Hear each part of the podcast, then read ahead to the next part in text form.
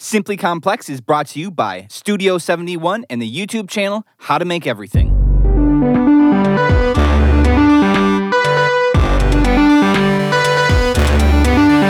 If you look around you, you'll probably see glass. Whether it's on the device you're listening on, or a window in your car or a building, it's even in electronics and the internet through fiber optics. On How to Make Everything, Andy has made multiple things from glass. He's made a glass bottle, a microscope, a telescope, glasses, and now he's working on a camera lens. He's also working on a YouTube play button using a couple different kinds of glass and material. And so we'll talk a little bit about that today as well. However, Andy has run into problem after problem trying to manufacture his own glass from scratch. The first time he made glass from scratch, he thought you could just use sand and melt it down to make glass. However, he discovers that it's way more complex than that. So, in this episode, we talk about the process it actually takes to make clear glass. Because, after all, he's working on lenses this week. Thanks for listening and subscribing. Here's the conversation.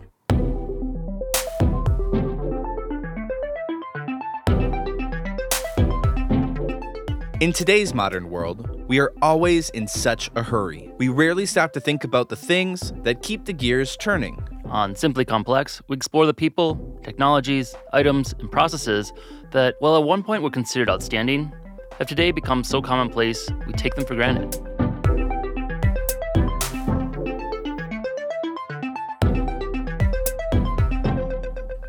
How's it going, Andy? Good. How are you, Taylor? Doing well. So, what have you been working on this week? Oh, everything. Uh, lots of glass. Really, what kind of glass? Uh, trying to make a camera lens. Ooh, Also working on the the play button, which is partially made out going to be made out of glass, and uh, I'm failing on all of it. what what do you mean? Having some issues with the annealing is the biggest thing I think right now, which is the uh, the slow cooling of the glass so that it doesn't have an internal pressure of the outside cooling faster than the inside. It, it forces it to like just shatter on its own. I have some cool footage of that. It'll be in a future video of it just exploding by just sitting there doing nothing. So that's like if you make coffee and then rinse out the pot with really cold water and it shatters. Yeah. Okay. Has that ever happened to you in real life? One time I had a pie in a glass pie thing. I kept put it in the freezer, and then I'm like, oh, I should warm this up. So I put it in the oven, and then walk away and hear an explosion. like, oh, you're not supposed to do that. So what kinds of glass have you tried to make? it's the biggest one I've been aiming for is optical grade lenses that are transparent and uh, can be used for making lenses of a variety of types. So that's just uh, grabbing a bunch of sand and like melting it down. That's what I initially thought. And it- we first did the glass with making a bottle from scratch. So I was doing a series on different bottles through history. Started with like an ostrich egg or bottle gourds that you grew. Went to um, ceramics and making pottery, and then that went into uh, glass making. So we went worked with a local glass studio, Fosai, and they were really they were really intrigued to help. Most glass blowers today don't really work that way. They just buy a pre-made mix. So they were curious and they wanted to try it too. And they informed me that it's not just sand. You also need a thing called flux, which is uh, can be a variety of different compounds that are added to it that make it basically easier to work with. Because technically, you can make glass with just sand, but it requires a super high temperature, and then it's very hard to like shape and work with. So the flux is just a variety of different compounds that lower the melting point and make it easier to work with than just straight sand. That's super interesting. What does flux have to do with a flux capacitor then? Uh, nothing. Bummer. Okay, so it's not just sand, it has some flux in it. What is flux usually made of then? uh, there are a few different ones. One of the most common ones is uh, soda ash, Okay. which is uh, sodium carbonate. Historically, there's also been potash has been used, which is potassium carbonate. I've tried using both of those.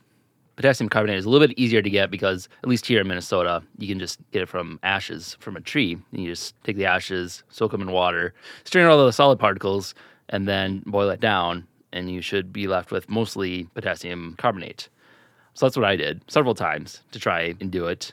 Got better as I went. But uh, most glass today uses sodium carbonate, soda ash, which um, is a little bit harder to get because you have to get it either either um, in like salt plains or at the ocean. because of the sodium. So it's not just melting down sodas then. No.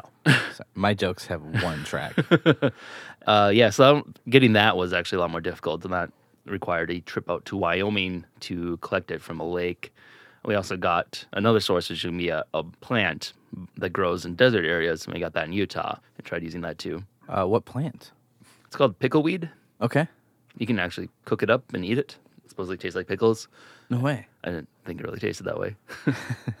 Might be the saltiness, because uh, that's what you're after is the sodium that it contains. So glass is everywhere in our lives. Pretty much, yeah. What were the most surprising areas you discovered that there was glass when you started to make it? I don't know if I was necessarily surprised, but I just became more aware of it once I kind of adopted the whole how to make everything kind of mantra. Like I need to make everything, and then it's like how do I make this thing or this thing or this thing, and then it's like you start to realize, oh, glass is in that, it's in that, it's in my drinking glass, it's in uh, my computer screen or phone screen. Um, it's potentially in your eyeglasses. Um, there is plastic that's becoming more popular, but glass is still used in other areas. So it, it becomes a very important aspect of needing for a lot of different things. So glass today is used in a variety of, of ways. There's like packaging and storage, jars for food, you know, glasses, bottles, uh, containers for like cosmetics or whatever. Um, there's tableware, which are like plates and stuff, and cups and bowls. We, obviously, windows, you know, and architectural uses of glass. There's sculpture. There are mirrors. There are tables. Yeah, it's just like everything. Cooking appliances, screens, windshields. Yeah, and aircraft. Like, so windshields are a totally different glass technology, which has seen a lot of recent innovation. Uh, then there's like medical stuff, apparently, and there's optical glass. I didn't know this, but there's also like glass that can protect like from ra- different kinds of radiation. Mhm. Um, what do you know about that?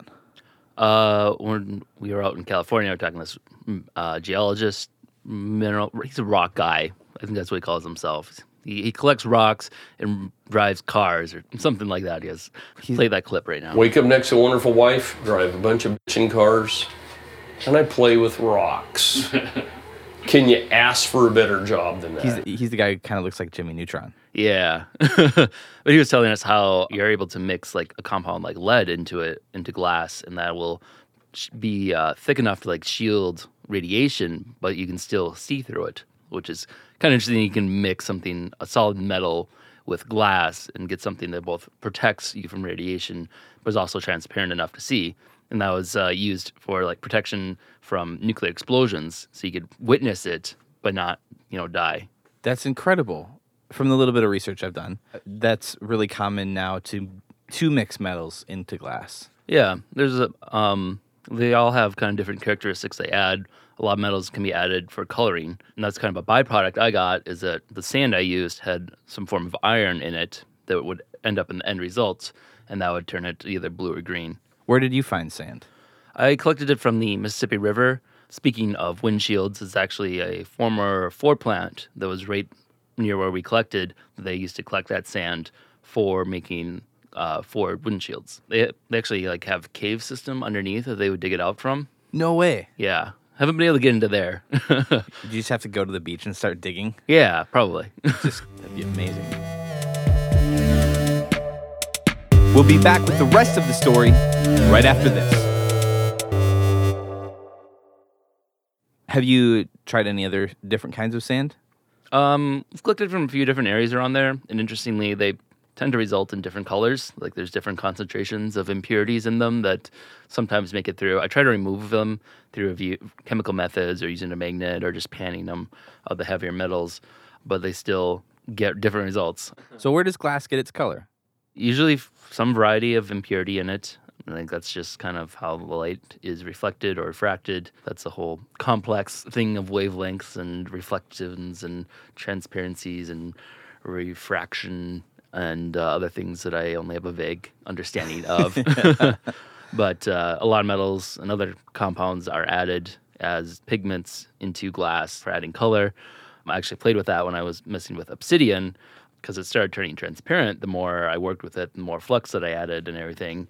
And I used uh, nickel and chromium to dye it black again. That's really interesting. So obsidian is a natural occurring form of glass. Yeah, and it's something we uh, came into a, across a giant field of it in Utah and collected buckets of it, and we were just going to do something with making knapped weapons out of it.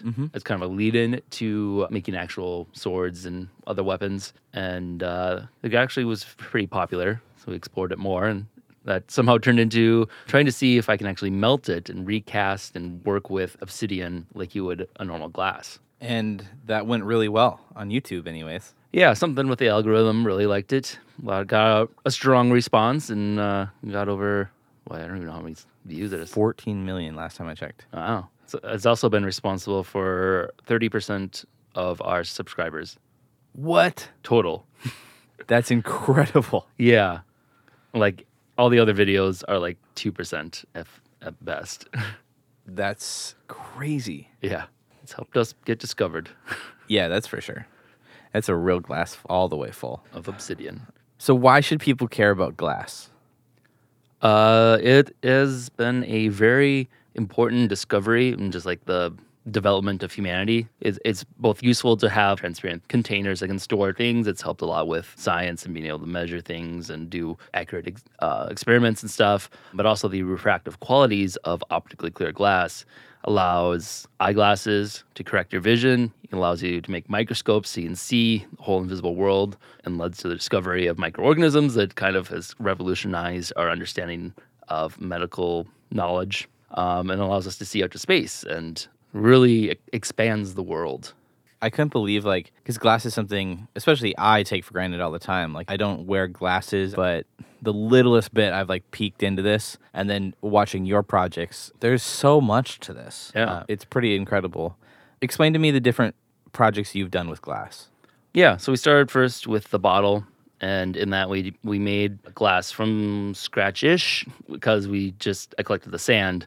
Then they added store bought flux into it, which I hadn't even known about at that point. And I like made a mental note of we didn't really do this from scratch. We need to get these fluxes all the way from scratch. And it- seemed like an easy task at the time. Like, oh yeah, because we were able to make pretty clear glass just from that. So it's like we just need to go get some of these fluxes and then we'll do it for real. And it seemed clear enough that like let's do something more complicated. Like what about glasses? Like I wear glasses, I use them every day. We should uh, see how hard that would be to make. It's hard. Spoiler alert. So what were the processes you had to get from your bottle glass to get to optically clear glass? Well, the first challenge was a flux and finding a source for that.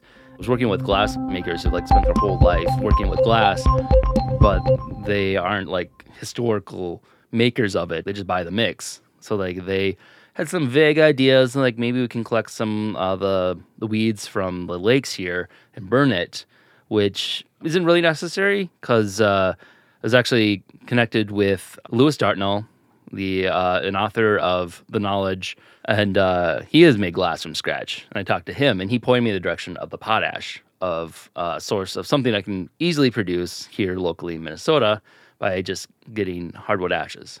Interesting.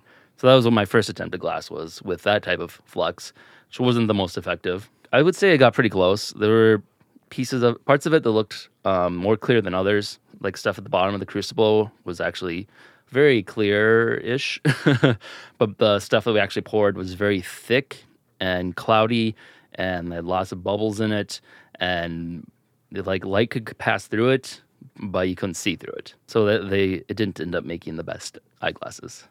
Now you're working on lenses like that are not just clear but like actually accurate, Yeah. and that's a whole different science as well. Yeah. Because on top of trying to make the glass that's actually clear, which I only recently have finally figured out, I've also been trying to grind lenses to accuracy and have had mixed results. Um, my eyeglasses were kind of, they weren't even. Glasses are generally a little bit easier to make because you aren't necessarily focusing it as much as you are with like a telescope or a camera. You're just kind of correcting slight deviations in uh, your eyes. So if your eyes aren't too bad, mine aren't horrible, it's only requires a small amount. So they, were actually pretty effective and allowed me to see, but they were uneven because I didn't have a good curved way to grind it in a, in a symmetrical way. And then I tried a method for the telescope that it was better, but it wasn't accurate enough. So my end result was very blurry and kind of just a blob. So that was kind of a failure. But since then, I've learned new techniques for making lenses a little bit more accurate. Have you? Did you look into fiber optics at all? Well, the same guy we talked to who told me about the leaded glass protecting you from nuclear explosions, he is a collector of a compound called ulexite, which is like a natural form of fiber optics. Whoa. Yeah, which is different than transparency in glass because rather than light passing through it, it's actually being more or less projected. So when you hold it up to things, you're not seeing like through it, you're seeing like whatever it's touching right now is on the top of it. And that's naturally occurring. Yeah, and they they used to collect this and study it when they were first developing fiber optics. Fiber optics are a lot better than it. This is only mm-hmm. usually like maybe up to an inch thick it can go, um, but it's really weird and an interesting compound to play with. Yeah, so after we did the the telescope was one of the last ones we did, and um, we did like the whole series on optics. Never made clear glass in the whole process, and then kind of just tabled it for a while until I could like really figure it out. And that summer, we ended up taking a trip to Utah to collect the soda ash. I thought might be uh, a compound that would help, which I would say it did, but it wasn't quite enough. So then we teamed up with Cody's Lab and King of Random, and we tried to do get it to the next level. And then we, we produced almost clear glass. it, was- it ended up very tinted dark and uh, still not quite optical grade. So after that, then I was like, okay, I've done a lot of videos on glass that have all been failures. I need to figure this out before I do another video. People are gonna lose interest if I just fail, fail, fail, fail. Like I gotta get better at everything to make this happen. How many times have you tried to make glass? For, with actual videos, I think there's about six, Okay. and in those I have multiple attempts. Not just making the glass, but trying to anneal it, which is its own challenge that uh, I'm actually still trying to figure out, and that's what I've been struggling with this week.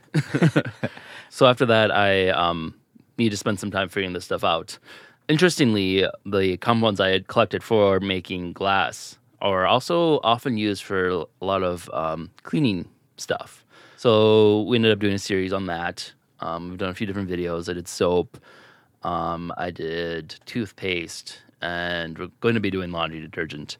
The compounds I collected for that, to process them, I learned some more chemistry and learned ways to purify it. Because before I was just kind of throwing in random stuff and like, oh, here's some limestone. I'll just throw the whole thing in there. Like now I know how to chemically purify it, turn it into calcium oxide, and then reduce it back to calcium carbonate. So then it's just a pure compound. You filter out all the impurities. And I can see all the brown stuff I've removed that was in my glass before. You can kind of see why it wasn't that clear. So That's crazy. yeah, so that through that I learned like how to better purify and how to do better chemistry. Um, with the toothpaste, I learned how to um, chemically purify the sand itself. So I learned how to like chemically separate it and kind of condense it back to silicon dioxide, which is just like pure um, the stuff you want, I guess. Okay.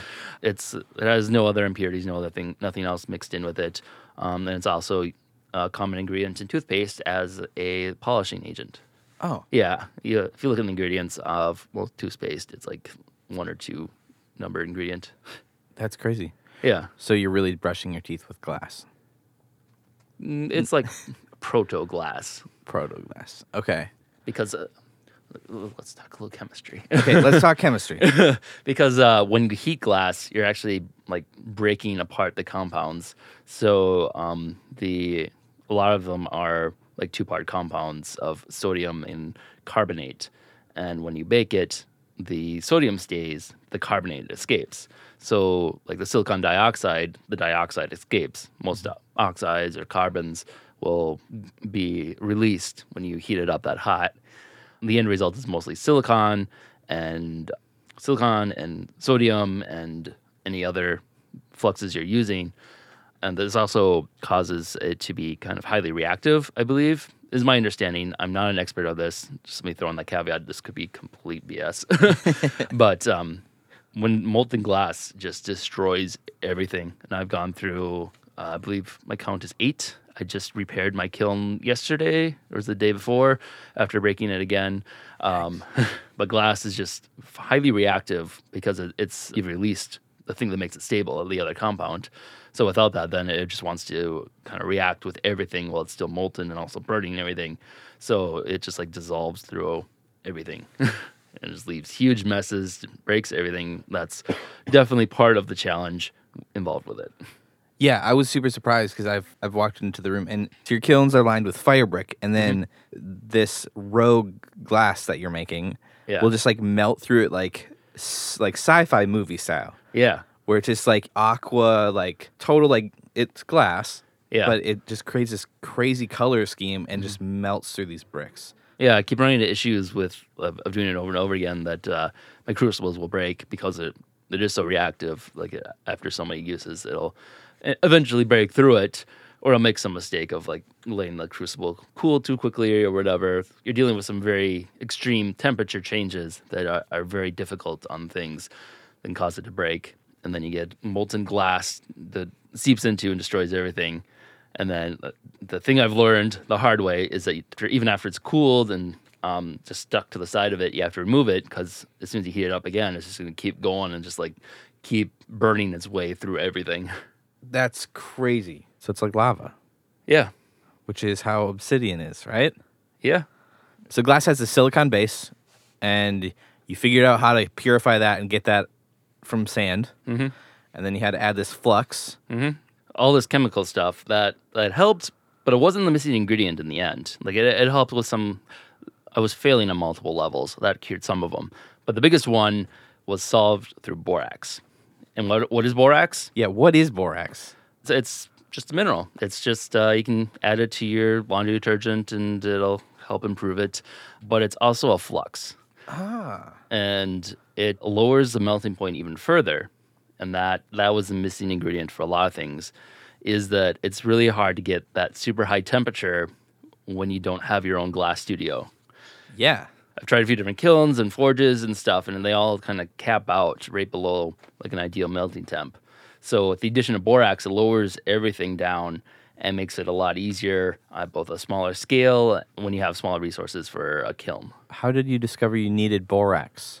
Uh, was suggested to me that a bunch of people share a link with me to Applied Science, who's a YouTuber who does some like really in-depth scientific research on his channel. He was actually trying to make uh, chromatic glass, which is like transition lenses. You can get special glasses that when you step out into the sunlight, they turn to sunglasses. Yeah, so he was trying to do that, but in the process, he had to make a bunch of small batches of glass, which is different than what most glass blowers do when they do like large vats of it. So he, in his own way of trying to solve it, learned how to do small batch stuff. And the thing he recommended is one third sand, one third soda ash, one third borax mix. And after I watched that, I did a little experiment and got the first clear glass I've been able to make. That's incredible. yeah. And then uh, I think the thing is that like all the problems I've solved along the way were also necessary because he, he used soda ash rather than potash, which has a lower melting point. It makes it easier too. So and then to chemically purify them and everything is like it was all a bunch of necessary steps to get to where I wound up. But and without any single piece of them, you don't get clear glass. That's incredible. Is that kind of how it happened in history too? it, it is kind of a mystery how exactly glass came to be. And I suspect it, at first it was only semi transparent, and then they just kind of refined it over generations and generations. There's always those happy accidents, and that's kind of one of the theories of how glass was made or how glass was invented of just like coming from ceramics and accidentally firing a glaze on its own or something, I think, and uh, realizing, oh, you can make something that's kind of transparent, and then um, improving it, throwing in random stuff they have nearby, I guess, and seeing what works. And eventually, I discovered like, oh, these plants by the ocean that have salt in them, they make clearer glass and they make it easier, and it's just a very slow evolution. That, to my knowledge, isn't necessarily known fully and recorded. So, to make my glass, I kind of had to reinvent the wheel in a way. Yeah, because everybody who does it now, it's, they just have their mixes and they just have, and they're always doing large batch stuff. So you had to do it. Yeah. Okay, so that was flux. The borax, the soda ash uh, were the flux, and then you had your silicon sand base. Yep. And so then you had to heat it up. Yes. And what role does heat play in glass making? Well, we kind of talked about it. That it kind of forces out all the the other part of the compounds so they all can kind of react together and form a glass. And this is kind of a little above my understanding. I am a chemistry dropout.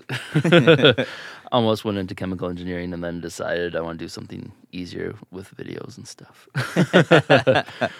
and now I'm doing chemistry again. Everything haunts us. Yeah. So it's something about how you're releasing those compounds and then it, it cools relatively quick in a way that it won't react with outside stuff. But it, of course, it can't cool too quick or it'll have, it'll have internal stress and shatter. That's the annealing that we talked about at the beginning that's necessary.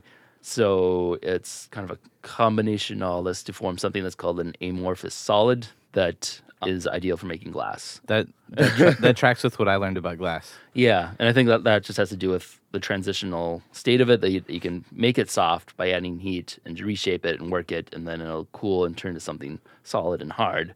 Um, it doesn't mean it's still a liquid. It isn't a liquid when it's cold, and the whole myth that like old windows in churches they are uh, slowly going to the bottom is false. They were made that way. They couldn't make perfectly flat glass, which is a whole other challenge I haven't even started on. but to make a, a pane, usually one side with thicker, and then if you can put it on there, you can put the heavy end on the bottom. Yep. So glass is solid when it's room temperature. I think that's a really interesting fact that people thought it was like a liquid. Yeah. Because amorphous solid does kind of imply some sort of liquidity, Yeah. but the fact that it's it's actually stable, which is very interesting. So talk to me about the challenges of annealing. Um, so glass, usually you're working around 2,000 degrees Fahrenheit, and uh, that's when it's molten. Sometimes you work 2,300, somewhere in that ballpark. Um, and then room temperature is well, 70 degrees or something. Um, so that's almost a 2,000, at least 2,000 degree change. And uh, if you do too quick, then the inside will still be kind of soft, while the outside is brittle and um, shrinking, and that will cause tension. That'll cause the whole thing to explode. As you can imagine, a thicker piece of glass is going to cool slower on the inside. So the thicker your glass is, the harder and longer it takes to anneal. And annealing is just kind of slowly lowering the temperature, and there's like a whole schedule of going to like different phases of where it's more stable and holding it there for a while and then slowly decreasing it at a specific rate. And there's advanced calculations and like people have PhDs in figuring this stuff out to um, to develop different forms of glass and know how to work with it. So because I'm working in kind of my own unique blend of glass, it has unique challenges of not knowing the annealing information.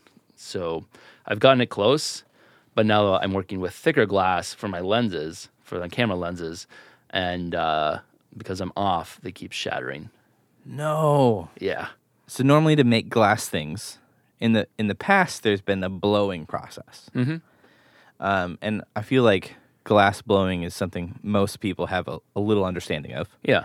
They know you once you get that perfect mix, you know you can blow into it, mm-hmm. make different cool shapes, and then they can cool it, which is called annealing. Yep. which is such a fun word. But now, so we have glasses and we have glass everything. Does that have to go through the same process, or is that different per every kind of glass? Well, there's basically there's two ways of working with glass, more or less. And there's hot working and cold working. Hot working is when basically you're working like clay, and while it's still hot and it's almost liquid, and you're able to shape it, you're able to blow into it and make bottles and bubbles. Um, you can like just use metal tools and shape it into uh, amazing things, if depending on the talent of the artist. So that is its own skill, and then you let it cool through the annealing process to room temperature. Then there's cold working, and that's where you basically are grinding and polishing it to whatever shape you want from there. And a lot of intricate arts involve hot working, then followed up with cold working.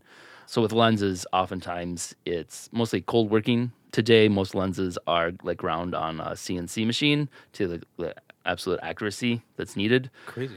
The method I'm doing is using metal spheres, basically, to that are the right curvature that I'm looking for, and just using them to grind the glass lenses to that specific shape. That's really old school. Yeah, to get the perfect curvature in the metal that I'm using, um, we actually used a CNC machine that was able to do metal, not glass, though.